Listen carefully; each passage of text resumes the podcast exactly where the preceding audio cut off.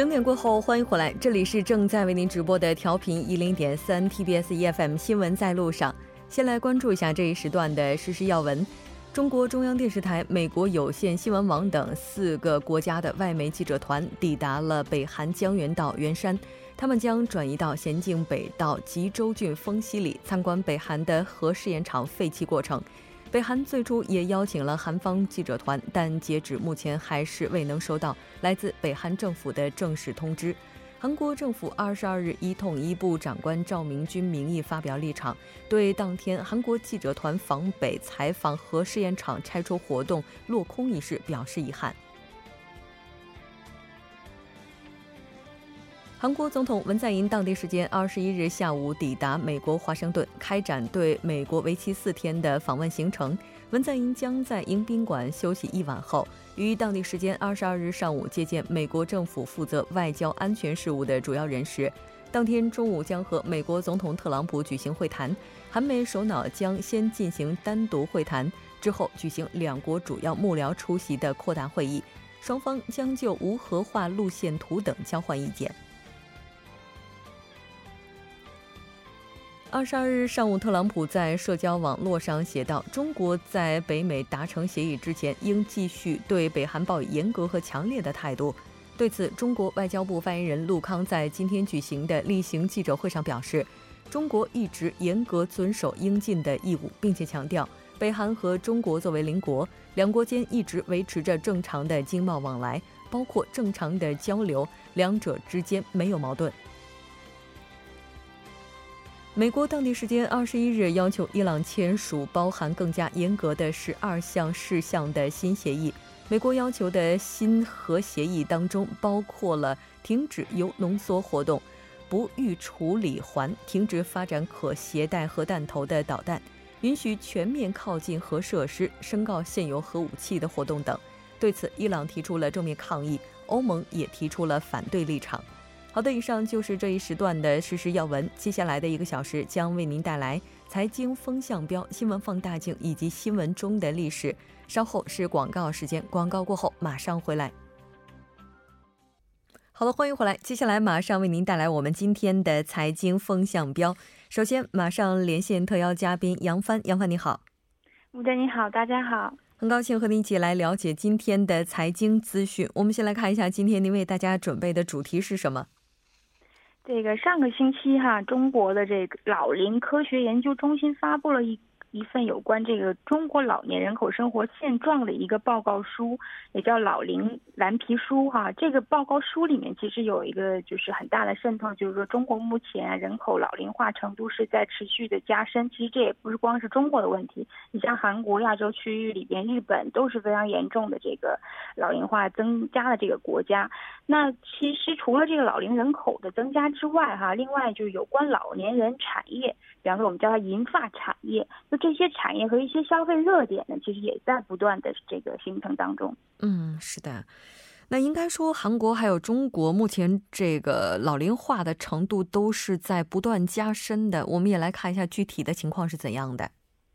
先来看中国哈，在这个截至到二零一七年底呢，中国六十岁以上的这个老年人口已经是达到了两亿四千一百万人了。那占总人口的比重是达到了百分之十七点三。那在老龄人口里面，也有就是像六十岁到六十九岁，我们叫它低龄老年人口。那这个相对比较年轻的这个老年人口的占比呢，是百分之六五十六点一，也就是说六将近六百分之六十的老龄人口还是相对年纪比较年轻的。就是说，中国的这个老年人口年年龄结构还是相对比较年轻。那我们回头再来看韩国的话，韩国在这个统计老年人口的时候，是以六十五岁为起点，就是说六十五岁以上的韩国老年人口现在是已经达到了这个七百二十五万人。相对于它现在人口像五千两百万人的这个一个总数来讲呢，占比是应该达到了百分之十四。但是这个韩国统计局也是预测，可能到二二零三零年，这个人口的这个老龄人口的占比很有可能会增加至百分之二十四点五。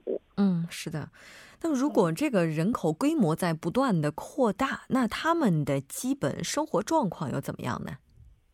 其实不光是这个中国的老年人，其实韩国老年人应该都比较有普遍的一种社会现象，就是说现在是老年人数在增加，就是老龄的这个程度也是在增加。但是很重要一个就是收入水平其实总体不是很高，就甚至有很多老年老年人口是在因老返贫，就是老了之后没有办法去创造经济收入的时候，反倒是贫困，或者说因病致贫，就是说因为生病身体不。不是，然后呢，你要付很高的医疗费所造成的这个贫困的风险是非常大。另外，就是再加上你像失能、半失能老年人口的这个数量增加之后，对这个照护服务相关的需求也在增加。但是反反倒是像整个社会对，比方说宜居建设呀，包括是对全民对老年这个生活准备上来讲，其实是准备的相当不充分。也就是说，为了面对这个未来人口结构的这个。趋向老龄化这个方向的话，其实社会的方方面面其实都要做出一个比较巨大的变化来去迎合和应对。是。那其实我们今天在听首尔板块当中也介绍了首尔市现在在推进的一个项目，就是通过走路积攒里程之后，将它用于公益，也就是我们每个人都可以以这样的方式去参与到公益事业当中来。就除了个人之外的话，现在有一些食品企业也是参与了进来。那其实这些企业大部分就是以食品为主的。那所以说，我们也能够看到哈，针对老年人的产业也是在逐步扩大的。那最具有代表性的可能就是食品了。对，其实老年人的餐饮说难也难，说简单也简单，但是说可能说家里人对老人的照顾上来讲，不能那么细的像孩子一样的话，其实更多的还是采取外边以及提供的这种老年人食品来来补给。所以说，韩国市场上来讲，其实从二零一一年开始，就是韩国 C 这个食品公司已经开始面临这个老年人口呢开始出。就专门应对于老年人的这种食品，那也根据韩国这个农林食品部的统计数据呢，这个韩国目前，呃，当年二零一一年老年人口市场，老年人这个食品市场刚刚开始那段时间的整体市场规模也不过一百零四亿韩元，相当于人民币的这个六千万。但到了二零一七年，就是截止到去年呢，整个这个市场规模是达到了一万一千亿韩元，增速是百分之一百一十五，而且甚至还预计到二零二零年市场规模有望突破十六万亿韩元。也就是说，这个食不这个食品这一块在老龄银发产业里面来讲也是重中之重。嗯，确实。那其实除了刚才提到的这些哈，我觉得不得不考虑的另外一个问题就是，现在第四次工业革命也是在如土如火如荼的进行着，相关技术的应用目前也是经济的另外一个增长点。对，其实这个第四次产业工业革命其实算是拯救了这个老年人口格局格局的这个变化。因为其实从除了从刚刚讲食品这类，就是老年人消费方面可能会带来经济一个很大的推动。另外就是老龄化会直接引发就是劳动力的一个减少。但是各国为了从这个本质上来根本上解决劳动力供需的这个失衡的状态，其实第四次工业革命里面的一些先进技术呢，恰巧是可以用在这里的。就比方说，我们采取一些这个人工智能，甚至说智能机器人来取代普通劳动力，就是说利用技术来代替人，这个就可以从本质上来这个解决我们所谓劳动力缺匮乏的这个问题。这也很有可能就是这个代替劳动力的这个方面是第四次工业革命的一个。最重要也是最首要的课题之一吧。嗯，是的。那这些技术它主要被应用于哪个领域呢？这个细看的话，这个第四次工业革命里面的一些新兴技术，比方说这物联网或大数据。人工智能除了刚刚讲机器人之外，还有共享经济等等，它都可以用在老年人生活的方方面面。就是说，如果采用进来的话，都会提供提供相当大的便利。特别是值得注意的，就像这个人工智能 AI 这一块的话，现在在美国的这个大健康产业里的 AI 市场，其实已经截止到二零一七年，已经有十四亿美元的一个市场规模了。而且预计到这个二零二一年会增长至六十七亿美元，就是说每年会有的将近百分之四十的增速，所以说这个这方面的需求也是会相当大的。嗯，确实。那接下来的话，它就是应该会在一些特定的领域有更大的发展嘛？因为毕竟刚才你也提到了，说像看护啊这些老年市场的需求也是比较大的，所以人工智能会是接下来的热点吗？肯定会是最大的优点之一吧，因为它它可以代替别人就是帮助，就是说它最重，就人工智能最重要的事情，它是代替家人或者是子女，协助家人和子女去来赡养和照顾老人。嗯，这就可以为我们会提供一些更多的代替服务。那所以说，在这方面来讲，会填补很多空白。对，没错。但是所有的子女也不要 听到这句话之后就开始放松了，因为毕竟情感方面呢，它是没有办法。最重要的就是这一块。对，以人工智能来替代的。非常感谢杨帆带来今天的这期节目，我们下期再见。谢谢大家。稍后来关注一下这一时段的路况、交通以及天气信息。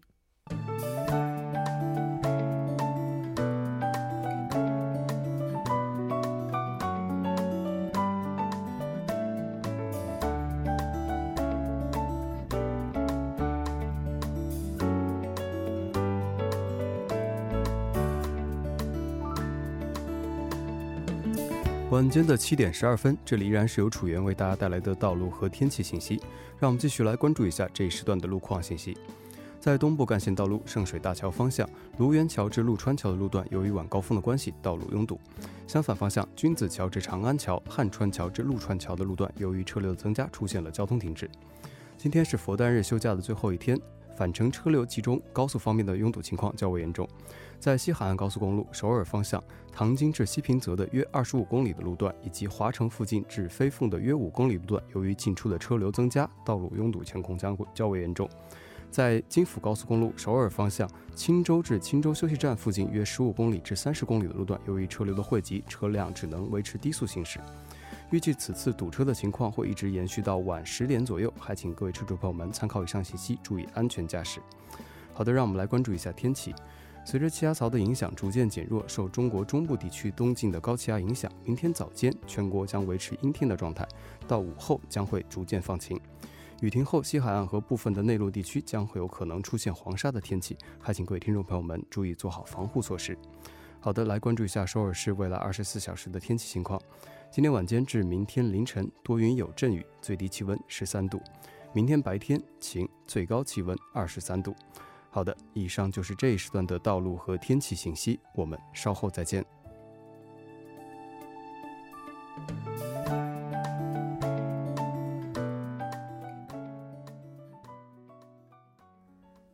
好的，欢迎回来，多角度、全方位为您深入剖析韩中两国实时热点焦点。今天我们要讨论的话题是备受争议的国会。当然，节目也期待您的参与。您可以发送短信到井号幺零幺三，通信费用每条为五十韩元。另外，您也可以在 YouTube 上搜索 TBS EFM，在收听 Live Streaming 的同时点击对话窗参与互动。今天我们请到直播间的两位嘉宾，一位是时事评论家徐明季老师，徐老师你好。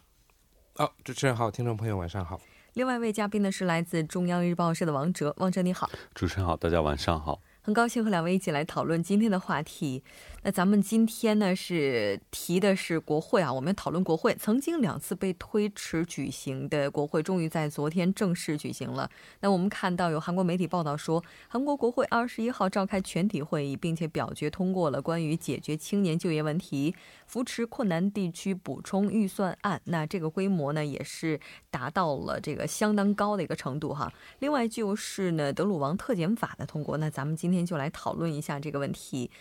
我们看到有媒体说，哈，这次国会的举行，这个可谓经历了千辛万苦，因为毕竟他休息了四十多天，才终于开门。对，也可以说是一波三折哈，因为我们记得月初的时候，我们也讨论过这个问题。当时四月份的国会无果而终，我们当时说五月份要开了，那五月份能不能成型？当时其实我们也是持一个比较保守的态度。但就目前来看呢，当到了这个月的十四号的时候，终于这个这个朝野双方是达成了这个妥协，终于可以开了。但是其实没想到，没想到后来又来了一波，就是他们本来定的是十八号。要把这个会议开起来，但其实最后呢，最终十八号没开起来，也是没针对这个德鲁王事件的这个特检没有达成一致，所以被迫呢，这个会期一直到昨天才把这两个案子都处理完哈。那至于原因呢，其实相信上次听过节目的朋友也很清楚了，其实就是因为朝野双方针对两个不同的立场嘛，就野党呢就非常希望通过这个特鲁王的特检法。然后就对这个事件进行更深入的调查。那么至于这个执政党呢，他可能就更希望的是说，尽快的先把这个预算案通过。那目前来看呢，现在这两个案子是都通过了哈，表面上是通过了，但是我相信一些细节的部分，应该两党还是会继续不断的争斗。嗯，对。这其实在过去也经常有这种现象，不是没有的，也是过去也是为了这个，就是我们用用英文叫 big deal，就是你双方一个这个在野党一个执政党，他拿他们各自的一个他们的立场拿出来，然后呢两个在就是斗，看看啊是你赢还是我赢，你多让还是我多让，这种情况以前在国会的会期里面呢经常会有，但是这一次呢，因为这个像这个追加预算案呢，这个已经迫不待急了，在执政党方面是这样，所以说呢，在野党拿了这个德鲁王事件呢来跟他搏，那么搏到最后呢，现在看起来的话，其实这个预算案呢，这也没裁多少，那么想想看，也是得了，就是那个执政党也得了好处啊，但是呢，你为了得到这个好处呢，你倒要付出。那你付出的呢，就是得了王的特解了。嗯，确实，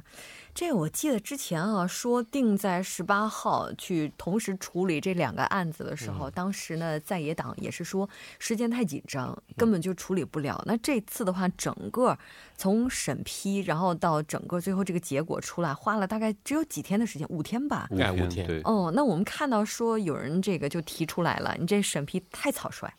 这一次好像比往年、比过去呢更草率，啊，他现在有这个跟这个预算案相关的有十个这个常任委员会，嗯，在常任委员会里面，国会的常任委员会里面有一半呢根本就没有提，没有没有没有审，就把它移移交给这个给给这个我们说预算决算委员会，嗯，你都没有审，你就把它全套的拿过去给他，这什么意思呢？就是说你根本就没有用力做这个事情。所以说呢，现在就很多人说，哎呀，这是在国会是在开玩笑，在干什么？你就至少我们举个例子来说的话，像美国的话呢，这个需要两百四十天呢，你要审；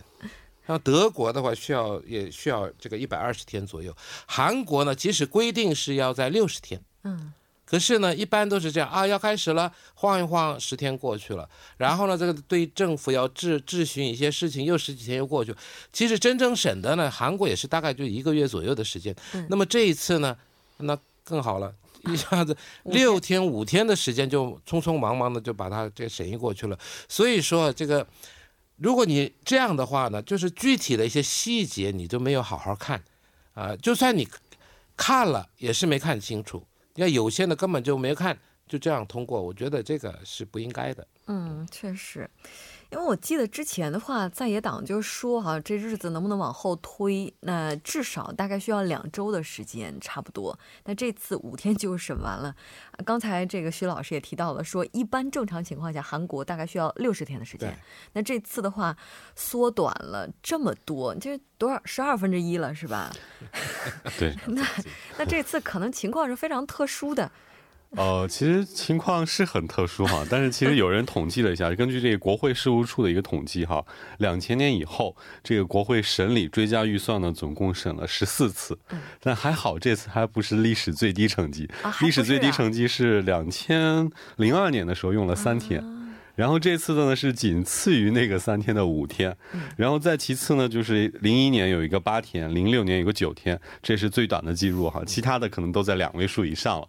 那但是有人就说了，零二年的时候当时审的这个三天，之所以三天是为什么呢？当时是因为台风。所以有很多受灾地区，所以呢急需通过这个台风就是特别补助去救灾，所以考虑到特殊情况，另外呢这笔追加预算的这个项目应该会比较少，因为毕竟它比较。目的比较单一，用处比较单一嘛，所以审起来也是比较方便。所以这次是相当于特事特办搞定了。但是有人就说了，那你这次预算规模其实跟台风那次可能稍微还少一点。台风那次是四四兆，这次是三兆多。但是呢，你这次名目可就多了，你有各种补助、各种机构、各种渠道。所以这个你仅用五天来审的话，能不能够审清楚，确实也是引起了这个不小的这个争议哈。哦，哎，我觉得。你不觉得这个时间就特别像就大学生准备期末考试的这个感觉吗？临阵抱佛脚哈！你说你这佛脚敢抱吗？你这抱一抱的话，这可不是跟大学生就只是关系到自己期末成绩，这关系到国计民生啊！所以它这个弊端是非常明显的。有人说嘛，这临阵磨枪。这个不快也光，不快也亮，不快也光，对，不快也光。不管怎么样，因为因为在国会议员，他现在就是国会的意思是这样：我们虽然是当然短短的时间，但是呢，之前我们都已经看过了。那么看过了以后呢，就把几个争议点拿出来，然后呢，这边呢，这个执政在野两党呃双方呢再审一审，再看一看。所以说，我们不是说是。全全盘的全都给他通过，就有些地方呢，他裁的还是该裁的还是裁了，然后呢需要追加的还是追加了。其实不管是预算案追加也好，不追加也好，这个东西都是跟这个党的利益，或者是这跟国会议员本本人的利益是相关的。嗯，所以说呢，过去很多就是说，你这个增补的时候呢，都是我们地区要多少钱，我们地区要干嘛要多少钱，大家都在争。所以说呢，所以名头大的人呢就争多一点，名头少的呢就少争一点。以前有这些话在里面。所以不管怎么样呢，这一次呢，啊，当然是用了五天的时间，但是呢，这个在国会方面，他们的立场是我们已经啊，虽然我们中间是没有开成，但是呢，我们还是看了，有这种有这种说，这是借口还是怎么样？反正是也看了，说是对。而且其实确实对于其中的一些项目也进行了删减，就包括这个青年预算补助这些删减，还有一些其他的像如这些中小企业补助呢也进行了追加。嗯，那不管怎么样，可能是对于这些大的这些支出呢，应该是确实有一些讨论。但是毕竟我觉得五天的时间你来讨论三兆多的这么一个预算的话，而且这不是说某一个部门的预算，这是整个全国各个机构的预算的话，时间上肯定是来不及。是的，所以我觉得肯定在今后。我觉得没准儿也会还有一些需要这个售后服务的东西来进行嗯补充哈。其实追加预算呢，这个一年可以一次，也可以两次，也可以三次，一直在追嘛。所以说不够的话呢，再想办法 再给他追加追加，一直这样下去。哎，不知道为什么，就刚才听到王哲提到售后服务，我就忍不住的 想笑的感觉啊。因为预算案它真的不是开玩笑的一件事情，你这一旦播出去的话，它都是要在那个领域去发挥作用的。如果把所有的期待都放在售后服务上的话，而且售后服务倒是又不给力的话，这又该怎么办呢？那当然，不管怎么样，它还是通过了，比不通过强。如果不通过，一直这么搁置的话，可能更耽误事儿哈。那这次人们比较关注的另外一个点就是特检法。那咱们也来看一下针对特检法的一些相关内容。这次的特检法呢，它的这个规模也好，时间也好呢，说我们说是介乎于李明博那个内古洞。那个私宅案，那个时候的特检跟呃之前的这个崔顺实的那个规模呢是在那边之间啊，比几乎接近崔顺实那个特检。